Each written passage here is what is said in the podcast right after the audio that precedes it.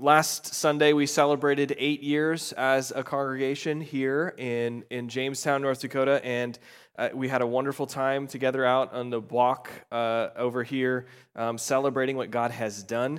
And I was reflecting on that this week, the value of being together as a congregation and a culture of celebration that comes about as the result of the fact that Jesus Christ came into the world. The Messiah has come, the dirges are done being sung, and the celebration now is at hand.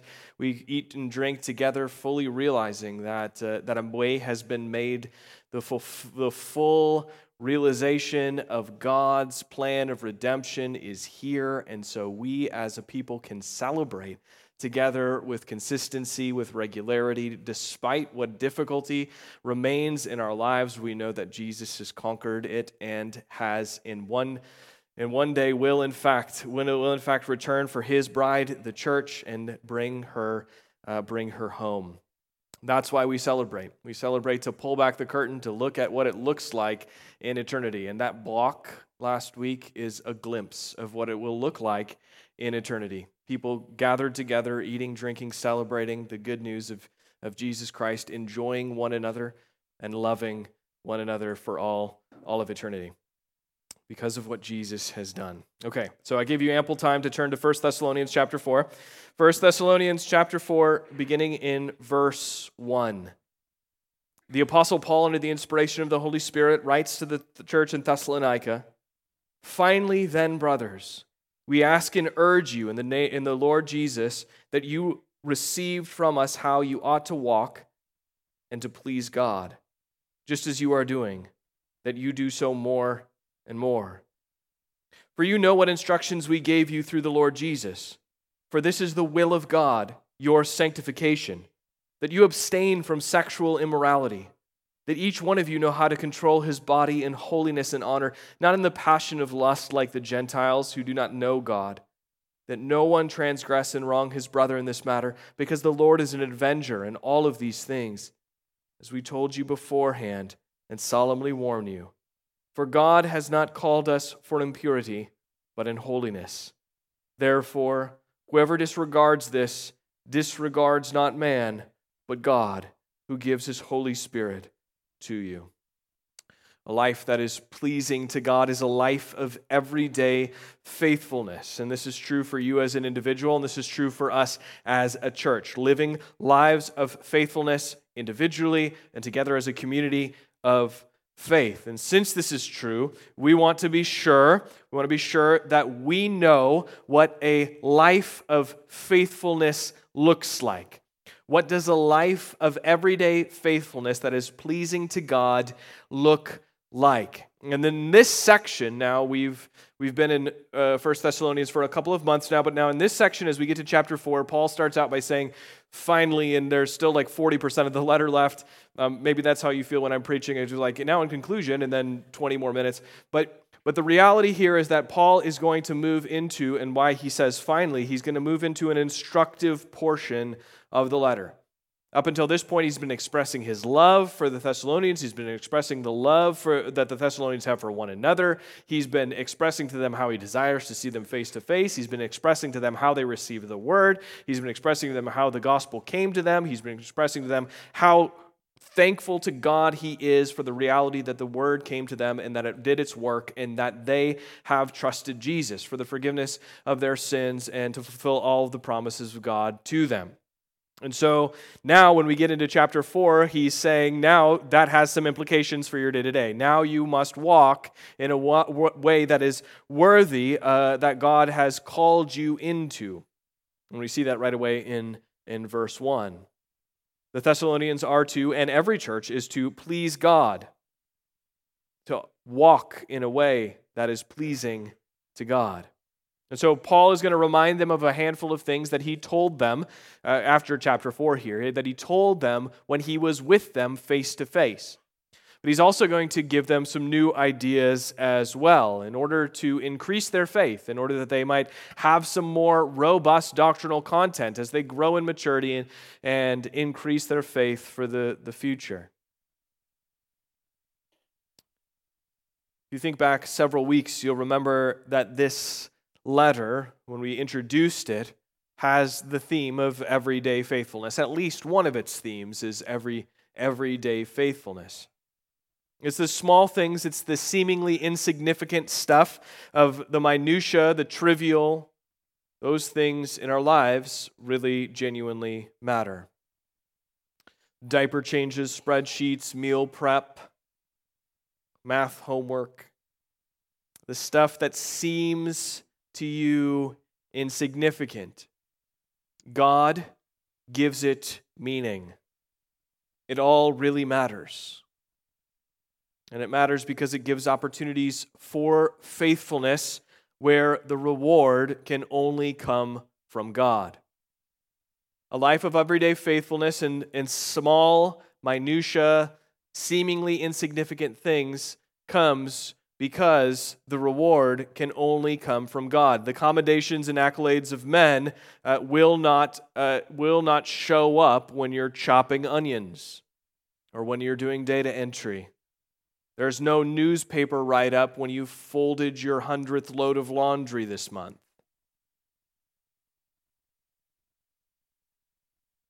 But you have a Father who sees in secret and will reward you. And we're tempted to think that it's large, famous, and fast. The church has bought into this lie. The world loves it, and we've grown to love it as well. We're tempted to believe that large, famous, and fast gives meaning. That that's what really matters. Big stuff is what really matters. But the Bible, again, is clear. It's quite the opposite. That doesn't mean that God doesn't do big things through people. He does. He genuinely takes small, simple, seemingly insignificant people and does amazing things through them. That is a reality. But one thing that you'll note throughout church history, when men and women do big things, and when God uses them for big things, they're not aiming at big things. They're aiming at small, seemingly insignificant. They're aiming at faithfulness in everyday stuff of life. Then when they aim there, they say things like, "My life is to proclaim the gospel of Jesus Christ, and to die, and to be forgotten." And in many cases, the irony is that those people who genuinely have that mentality are not forgotten, and they're the books that we're reading hundreds of years later. But when Christians aim at doing, quote, big things for God, what results might be big, but it's often not for God. Jesus tells the parable of the talents, and it's the servants who are faithful in little that are entrusted with much.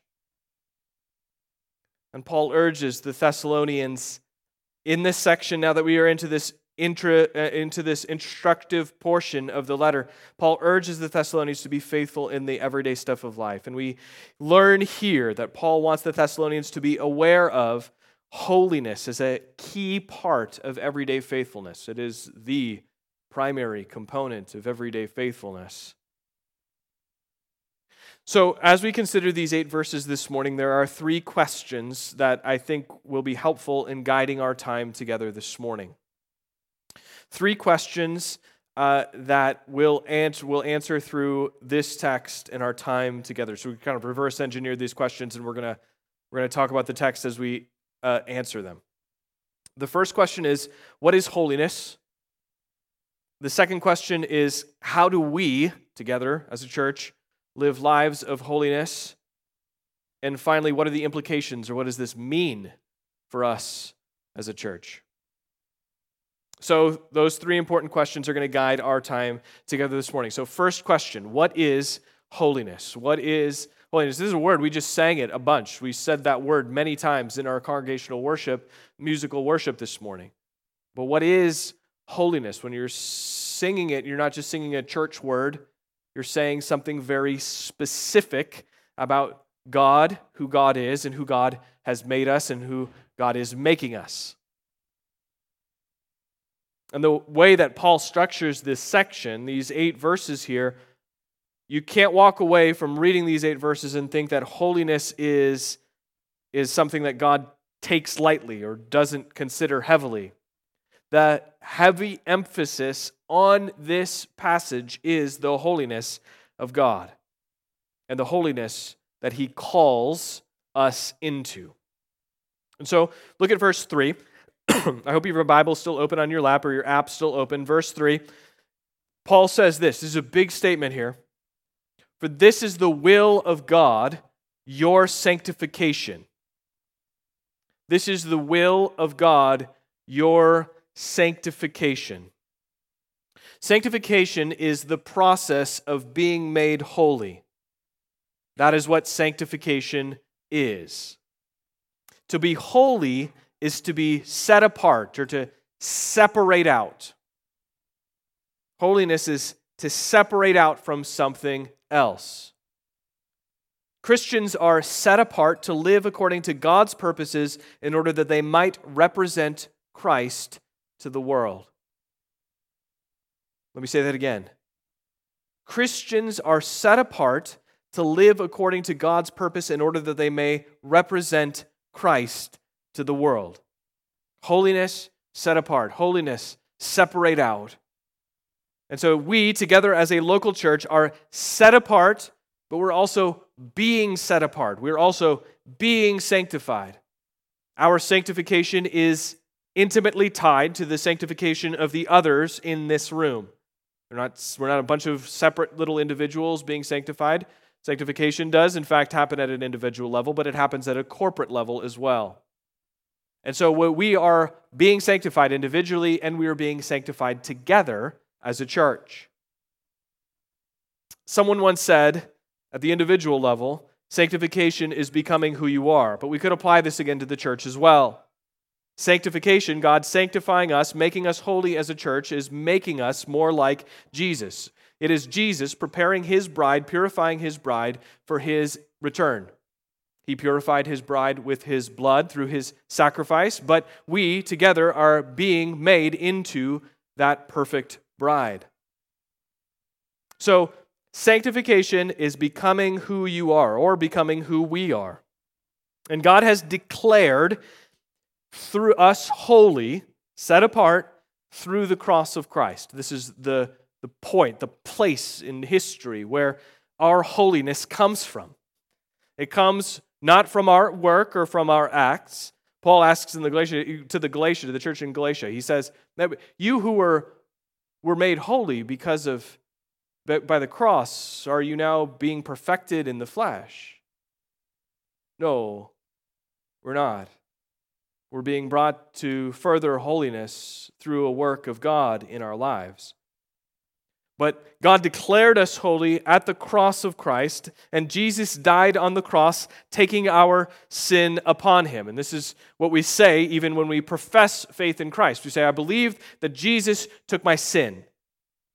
I believe that I am forgiven in Him.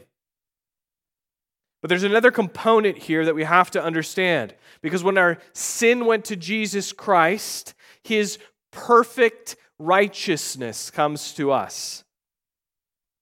We did sin, and we did a lot of sinning, and so that made us unrighteous. This puts us in the position of needing a sacrifice, of needing saving. Jesus never sinned, and so that made Him perfectly righteous. And so when Jesus goes to the cross, He takes our sin upon Him. The sin of all those who believe goes to Jesus Christ. But then there's an exchange that happens. It's not just here you go, but there's something that comes back to us in that moment as well, and it's the perfect righteousness of Jesus Christ, because Jesus never sinned. His righteousness is plentiful, abundant, overflowing, given to all those who receive Him by faith. If you're wondering what the mechanics of your salvation are, this is what it is. Sin going to Jesus on the cross 2,000 years ago. Righteousness coming to us, making us righteous. Again, this is often referred to as the great exchange. Sin, righteousness. This is what we get. And everyone who comes to Christ by faith receives forgiveness and the perfect righteousness of Christ. We are clothed in His righteousness. We are granted his righteousness. And we would call this positional righteousness. So when God looks at you right now, sitting in this room, in a pew, he sees one who is perfectly righteous because of what Jesus did on your behalf, because Jesus imputed or credited to you his righteousness. And so because you who have trusted Jesus are positionally righteous, God looks at you and that sets you apart from the world. That makes you separate from the world. It makes us together a people. It makes us together a church. It means that we together are holy. But we, now there's the other side of this coin, we still live in sinful flesh individually. We live in a world that is still saturated in sin. And so even though we've received the righteousness of Christ and are positionally righteous, when God looks at us, he says, righteous. Even though we're positionally righteous before God because of Christ, we still, in fact, sin. God is making us what he has declared us to be. That's the point and the purpose of this section. Declared holy, the Thessalonians are declared righteous, they're declared holy, they're set apart, but they're also to become holy. So we don't just get to chapter 4 and say, we're done. This doesn't matter to us because we've got what we need. No, in fact, we are something and we need to become something. We are holy and we need to become holy. Those two things might seem contradictory in our minds, but in fact, they are the reality of the situation. You are holy. You are set apart. If you are to die today and you have trusted Jesus, you would spend eternity with God in heaven. But as long as he leaves you here on this earth in sinful flesh, you will continue to need to become holy, to live lives that reflect God and reflect his holiness. We are holy and being made holy. And holiness is given to us by God. Holiness is rooted in God's character. God is in fact set apart. He is other. He is different from us. He in his kindness has placed his image upon us. But in fact, there are many ways in which God is set apart from us still. He is all-powerful. He is ever-present. He is eternal. He has no beginning and no end. In these ways, we do not reflect God. We are very limited. We are very weak. We, in fact, are limited to one place. Time and space binds us. We have a distinct beginning. God is set apart. He is holy, no beginning, always present, all-powerful. There are ways that we do, in fact, reflect God in holiness, in his character, and the love that he puts on display throughout Scripture, and the patience that he shows towards us as wayward sinners, and the mercy that he demonstrates to us. These are all ways that God's character can be reflected by us because we have God's image placed upon us. And God spoke to Moses in Leviticus 19:2 and tells Moses, "Speak to the congregation of the people of Israel and say to them, 'You shall be holy, for I, the Lord your God, am holy.'" God tells the people of Israel that their holiness comes as a result of his holiness. They will be holy because he is holy, because he has given them his statutes and his commands and his law. And if they live according to the things that God has stated, they will in fact be set apart. They in fact will be holy. God gives ways. Right after that, Leviticus 19:2, he gives ways that they, examples of their set apartness. And God says, that by honoring parents and by keeping the Sabbath and by rejecting idolatry, the people of Israel will be set apart, and we similarly will be set apart as we walk in those things as well, as we walk in the freedom to mirror and image God's character. We will be made holy as we have been made holy. The holiness that God's people have is given to them because God is holy. And the holiness that God's people put on display is seen in their freedom to live according to God's commands given in Scripture. I'm going to say that again. The holiness that God's people put on display is seen in their freedom to live according to God's commands given in Scripture. The Apostle Peter picks this up in the New Testament. He says, "As obedient children, do not be conformed to the passions of your former ignorance. But as he who called you is holy, you also be holy in all your conduct, since it is written, 'You shall be holy, for I am holy.'" Because God is holy, we are commanded to be holy in all of our conduct. This is the will of God for you, your sanctification. The will of God for you is that you are made holy. And the example of holiness that Paul gives to the Thessalonians comes right after that statement in verse 3 in the area of sexual purity. And so that leads us to ask a second question. How do we live lives of holiness? How do we live lives of holiness? Look at verse 7. Paul writes, "For God has not called us for impurity, but in holiness."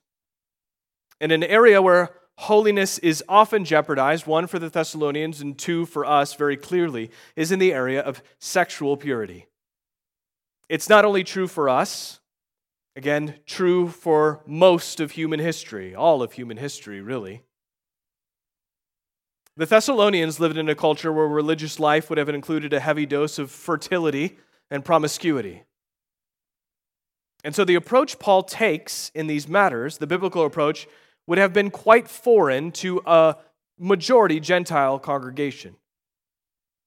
They would have grown up in a culture where they would have worshipped gods of fertility and where promiscuity would have been the result. Our culture, similarly, has a high rate of promiscuity, but not because we celebrate fertility, but because we celebrate infertility. Not in not the ability to have children, but the ability to refuse to have children. The ability to engage in physical intimacy without the, quote, risk of pregnancy gave way to cultural shifts and rise of organizations in the last several decades like Planned Parenthood. And after the 1960s, and probably even earlier, people who had no intent of having children believed that they should be able to freely engage in physical intimacy on their terms. And so we have phrases in 2023 like one-night stand. Murder mills run at capacity under the auspices of choice. And no kids and two dogs is now the new family unit. Our culture doesn't only put the cart before the horse, we want the cart and no horse. Thessalonica was a city that worshipped fertility, and we seem to do the opposite, but the result is the same. Sexual immorality runs rampant. And living a life of faithfulness to God's command is completely countercultural in this area. Holiness is primarily countercultural. God has told the Thessalonians through Paul that his will for them is their sanctification. And that means to live countercultural in this area. And for a local church like us, holiness is living according to God's word even when the rest of the world is going an entirely different direction. The world has confused freedom with slavery. True freedom isn't doing what you want when you want to do it. That's what the world tells you. The world tells you you're free to do what you want when you want to do it. That's slavery. Because we affirm the fact that flesh is still, in fact, sinful, our inclinations, our appetites, our desires, our directions, our emotions are all affected by sin. You are, apart from Christ, enslaved to sin. And you may live in a society that tells you are free, but until you are free from the sin that entangles you, you are in fact enslaved. True freedom is not the ability to do what you want when you want to do it. True freedom is the ability to live according to God's word. That is the freedom that Jesus Christ gives to us. The good news, the gospel of Jesus Christ, gives us true freedom, because the good news is that we didn't only send our sin to Jesus, but He sent His perfect righteousness to us, freeing us, creating in us a new man, a new creation, born again, to live according to His commands. Our father Adam, who imputed to us his sin, now gives to us, through Jesus Christ our Lord, Jesus gives us His righteousness, His freedom. Jesus frees us from slavery to sin and gives us the ability to walk in a manner that is pleasing to God. And so Paul isn't wagging his finger at the Thessalonians saying, "You guys, you really screwed up this time." No. He's saying God has made you something. Here's how to live like God has made you something. He has made you a people. Here's how to live like God has made you a people. He has made you a church. Here's how to live a life that is pleasing to God. A life that you are now truly free. To be holy as a church is to love God's word and to live according to it. Not fully understanding everything about it, but recognizing that we live by faith, recognizing that we trust God and all that He has told to us in His word, and that living according to it is far better than living according to anything else.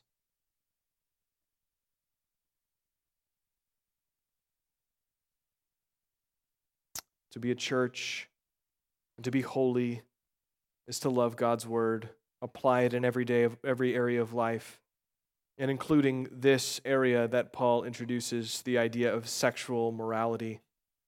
Lives of holiness are lived not only when we say what God says, but when we believe what God says.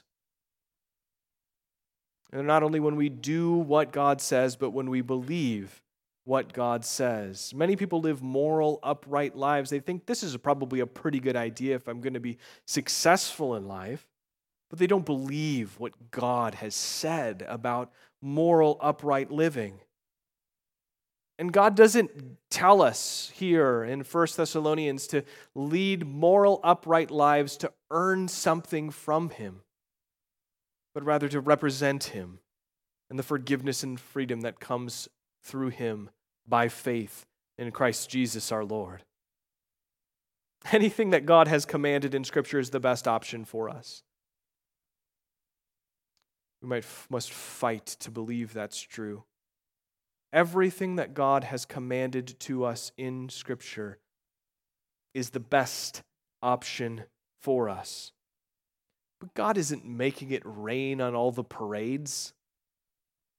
Satan wants you to believe that the way of living that the Bible outlines is boring or uncool or impractical. So we say things like, well, if you were in my position. We dismiss sin so easily, thinking to ourselves, this doesn't apply here.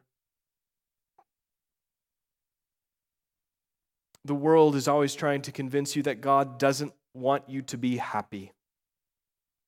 And so moral commands like living a life of sexual purity is in fact questioned.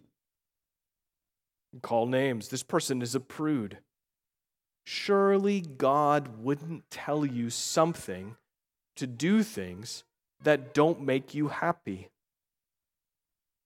But that misses the point entirely. Because living a life of holiness in everyday faithfulness is the key to lasting happiness. A blessed life comes through living according to God's word.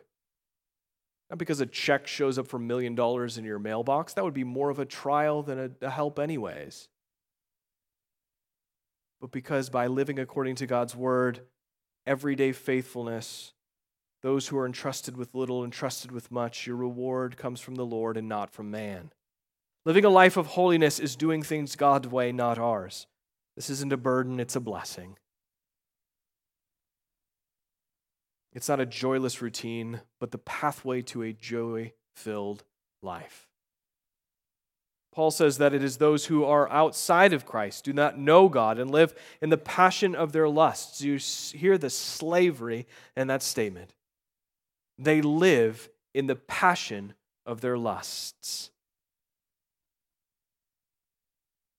But we are free to exercise self-control in holiness and honor. And so the question again, how do we live lives of holiness? We joyfully believe that God's ways are better than ours and live according to those ways because of the freedom that we have in Christ in order that we might represent Christ to the world. That brings us to our last question. What does this mean for us as a church? Now, we're going to answer that a little bit because Paul is writing this passage specifically to a church, to a group of people.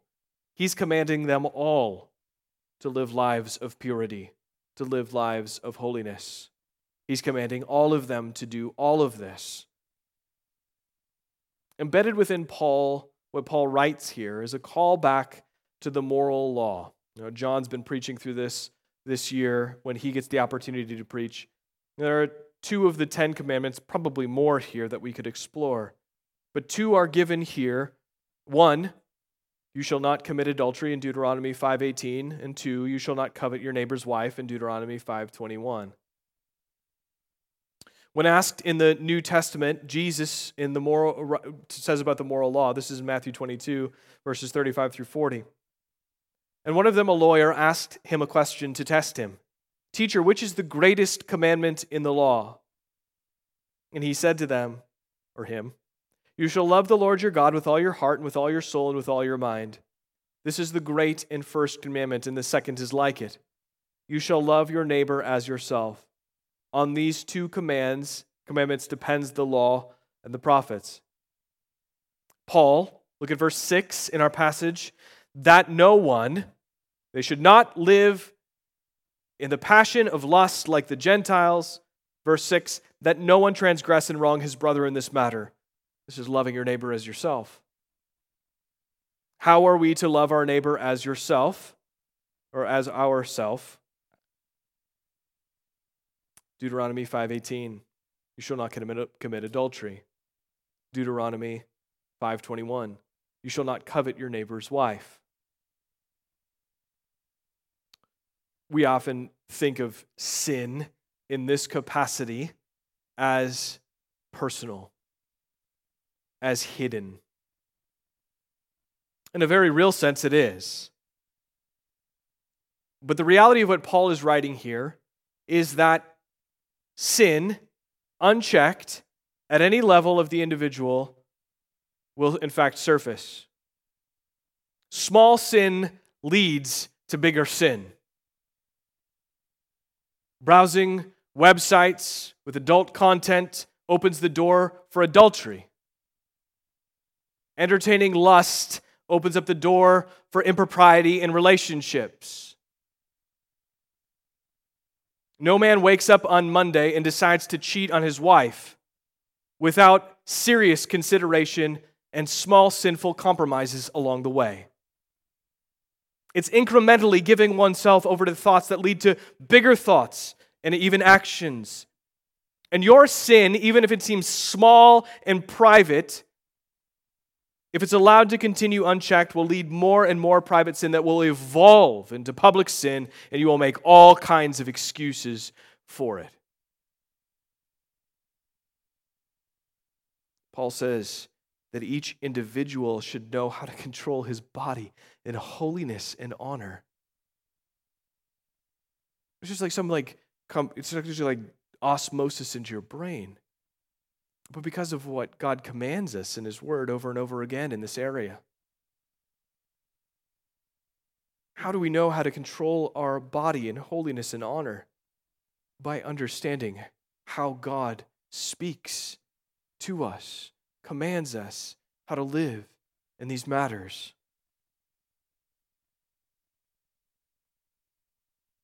And it's for the sake of the whole church. Again, verse 7, God has not called us for impurity, but to holiness, us, we, together. Not to impurity, but to holiness. In 1 Corinthians, there's an example. Paul writes to that church in Corinth. There's a matter of sexual sin, and Paul says that even a little leaven leavens the whole lump. And what Paul means is that sinful compromises, even those that happen in secret, impact the church. Therefore, Paul says in our passage that the church that ignores sin at any level disregards not man, but God Himself. In verse 8, therefore, whoever disregards this disregards not man, but God, who gives His Holy Spirit to you. And so this passage then operates as a stark warning to us as a church. Sometimes Christians try to scare themselves out of sinning by giving reminders that God is ever present and He knows everything. You say, like, you're never alone. If God's primary way of deterring you from sinning is because He's some creepy, voyeuristic person looking in your window. But that's not who God is. And that's not Paul's argument. Sure, it's true that God is everywhere all of the time, and nothing goes unseen. But that's not what Paul says should prevent this kind of behavior, this kind of sin. Paul rather appeals by saying he's that unchecked sin in secret, that sin that seeks to devour the individual, loves company. That kind of sin loves company. Sin in the quiet of your home, entertaining lust in your mind, or in the front of a computer screen, or in the bedroom with someone who you're not covenanted with in marriage. This kind of sin turns you into a kamikaze pilot and the course for the heart of the local church, directly for your brothers and sisters in Christ. Satan in the world wants you to believe that your sin doesn't affect others. And if you've bought that, that's a lie. Your sin always has implications for others. Every time. No one ever sins in a vacuum. But Paul tells us secret sin is a suicide bomb mission that comes with a countdown clock that you can't read. You might be able to avoid for a little while the consequences, but you'll find yourself in a heavy populated area. It's going to go off, and the casualties will, in fact, be great. No one sins in a vacuum, and sin seeks to pull others into the blast radius. So the question, how do we live, or what does this mean for us as a church, is that we as individuals and together as a congregation seek to put sin to death. That we recognize that we have in fact been given everything that we need as a church, and you as an individual. Paul finishes this section by saying that we have been in fact given the Holy Spirit. The third person of the Trinity dwells within you, dwells within us. As a congregation, God has given us His Word. It's clear what He says about these types of sins. And so we as a congregation must stay vigilant. We as individuals must stay vigilant in order that we might put this sin to death. You and I have been given everything we need. You don't have to go home and figure out a strategy. The strategy's been given to you. God's Word, the Holy Spirit, which resides in you. Put to death sin.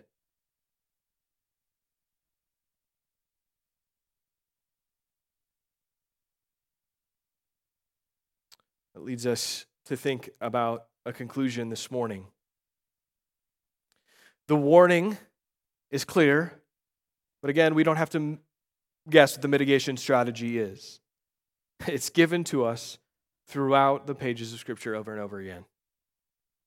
So, the first thing that I would say to you is that you are in fact empowered by the Holy Spirit to live lives of everyday faithfulness, loving holiness, and putting off sin. Friends, we must believe, and believe joyfully. Not in a humdrum, oh my goodness, God is the angry, strict dad who's shaking his finger at me and slapping my knuckles with the ruler. But the reality that God's ways are better than our ways should, in fact, bring great freedom and great joy. Friends, you don't have to guess. You don't have to guess what the best way to live is. The God who created you and created all things, who spoke it all into existence with a word, gives you graciously everything that you need, everything that you need to know in order to live in a way that believes that His ways are better than yours. Us, we in our hubris, we think that we know how to live. We think that each individual knows what's best for that individual. Friends, there is none of you in this room, myself included, there is no one on the face of the earth that knows how to live better than the one who spoke that person into existence. We must joyfully believe God's ways are better than ours. And if you read Scripture and you come to instructive portions like this, and you think to yourself, man, this is such a drag, pray to your Father who loves to give good gifts to His children. Pray to your Father that He would cause you to joyfully receive this truth by faith. We live according to these ways, God's ways, because of the freedom we have in Christ, in order that we might represent Christ to the world around us. Young men, men in general, you are especially under attack in these areas. You're a vulnerable group. You're the sick one in the herd that's off on the side that the lions are chasing down to tear apart. And if you let your guard down, you will find yourself in the role of the kamikaze pilot aimed at the heart of the local church. Friend, but the psalmist knew it. He said, "How can a young man keep his way pure? By guarding it according to your word." It genuinely is that simple. Saturate yourself in the word of God, confess your sin to one another, turn from it, and encourage one another to turn to Christ. You may slip up 10 times, 1,000,000 times in your time here on earth, but Jesus Christ's sacrifice is fully sufficient. This isn't a problem that only affects young people, though. And you know that our culture targets everyone. Everything is always saturated. You know that the temptations are great. And don't be so naive to think that Satan isn't bullish on the strategy to get churches to overlook sin, for you all to overlook sin. Smutty romance novels on the thing at the grocery store. I don't know what the thing is. The thing that spins. TVs and movies that celebrate promiscuity, modesty giving way to nudity. Marriage covenant gives way to free love. A device in every one of your pockets or purses that can access infinitely grotesque and depraved media.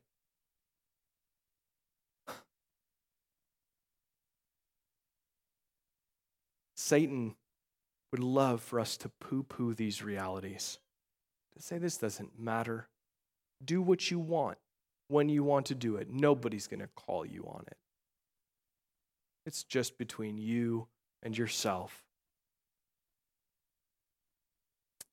But praise be to God. Praise be to God. He has freed us from the slavery to sin that seeks to destroy us and seeks to destroy all those it can lure into its blast radius. Maybe you've been in the blast radius before. But praise be to God that He has freed you even for those who become collateral damage of the secret sin that turns into public sin of others. God is your comforter. He is the one that can restore to you all of your lost years. He is the one that can restore to you everything that you feel like has been taken from you because of the sin of others. And praise be to God, He forgives even those whose sin is so great that it seeks to pull others down with it. He's given us His Holy Spirit that we might walk in a way that is pleasing to Him, not enslaved to the tyranny of your own flesh, where your appetites and your desires and your inclinations rule over you with a rod of iron, but a king who puts his robe upon you and calls you his son, who calls you his daughter. Despite how many times we spit in his face, despite how many times we tell him that it doesn't matter to us what he says, praise be to God.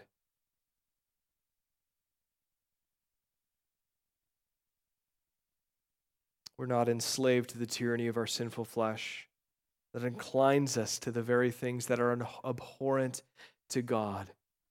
But He creates us afresh in the image of His Son, Jesus Christ, who is the image of the invisible God, the firstborn of all creation. For by Him and through Him, all things were created in heaven and on earth, visible and invisible, whether thrones or dominions or rulers or authorities. All things were created through Him and for Him, and He is before all things, and in Him all things hold together, and He is the head of the body, the church. He is the beginning, the firstborn from the dead, that everything He might be preeminent. For in Him the fullness of God was pleased to dwell, and through Him to reconcile to Himself all things, whether on earth or heaven, making peace by the blood of His cross. He has made peace by the blood of His cross for even the most wayward of sinner. Praise be to God.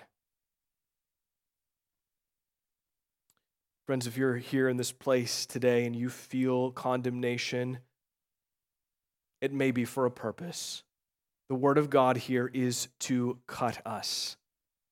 It is to lay us bare. And if the word has done that work on you today, know that everyday faithfulness begins today. You realize your disobedience in the matter of sexual purity, and you realize that God is holy and has called you to be holy as well. You long for a heart that joyfully acknowledges God's ways are better than yours. If that's you, forgiveness is real and it's for you. The righteousness of Christ is real and it's for you. There are consequences for your sin, and you may live with those the rest of the time that you live on this earth, but God is faithful to forgive. If we confess our sins, He is faithful and just to forgive us our sins and to cleanse us from all unrighteousness. For as high as the heavens are above the earth, so great is His steadfast love towards those who fear Him. As far as the east is from the west, so far does He remove our transgressions from us. A life of everyday faithfulness can begin today, and you can mourn over your sin in the past, but you are free to rejoice that God has forgiven you in Christ, set you apart. Your sin is nailed to the cross. You bear it no more because Jesus Christ bore it on your behalf. Your Savior bore it for you, and it is entirely removed from you. No matter how far you travel to the east, you will never meet the west, and that is as far as your sin is removed from you. It is taken, and its deadly effects have no claim on you. And for those who are freed from the deadly effects of sins, those ones are free to live everyday lives of faithfulness in holiness. Friends, everyday faithfulness begins today because Jesus makes all things new. Final concluding point, very briefly. The will of God for us as a church is our sanctification. We are not a people who do not have direction or purpose, but we are a people who God is making holy, who God has set apart for his purposes. God's will for us as a church is this: we have not been called for impurity, but to holiness. Let's pray. God, we thank you for your word, for the clarity that comes to us through it. God, would now in these moments that remain, would you cause us to see clearly an area where we have been harboring sin and come to you for forgiveness. If there is a need for anyone in this place to confess, God, would they do so freely, recognizing that Jesus Christ made a way, that through his perfect sacrifice, there is now no need for them to fear condemnation and death. God, would you give us the clarity of mind to see that you have called us to lives of everyday faithfulness and holiness, that you have in fact set us apart for your purposes. God, would we seek to be set apart as those who have in fact been set apart? It's in Jesus' name we pray. Amen.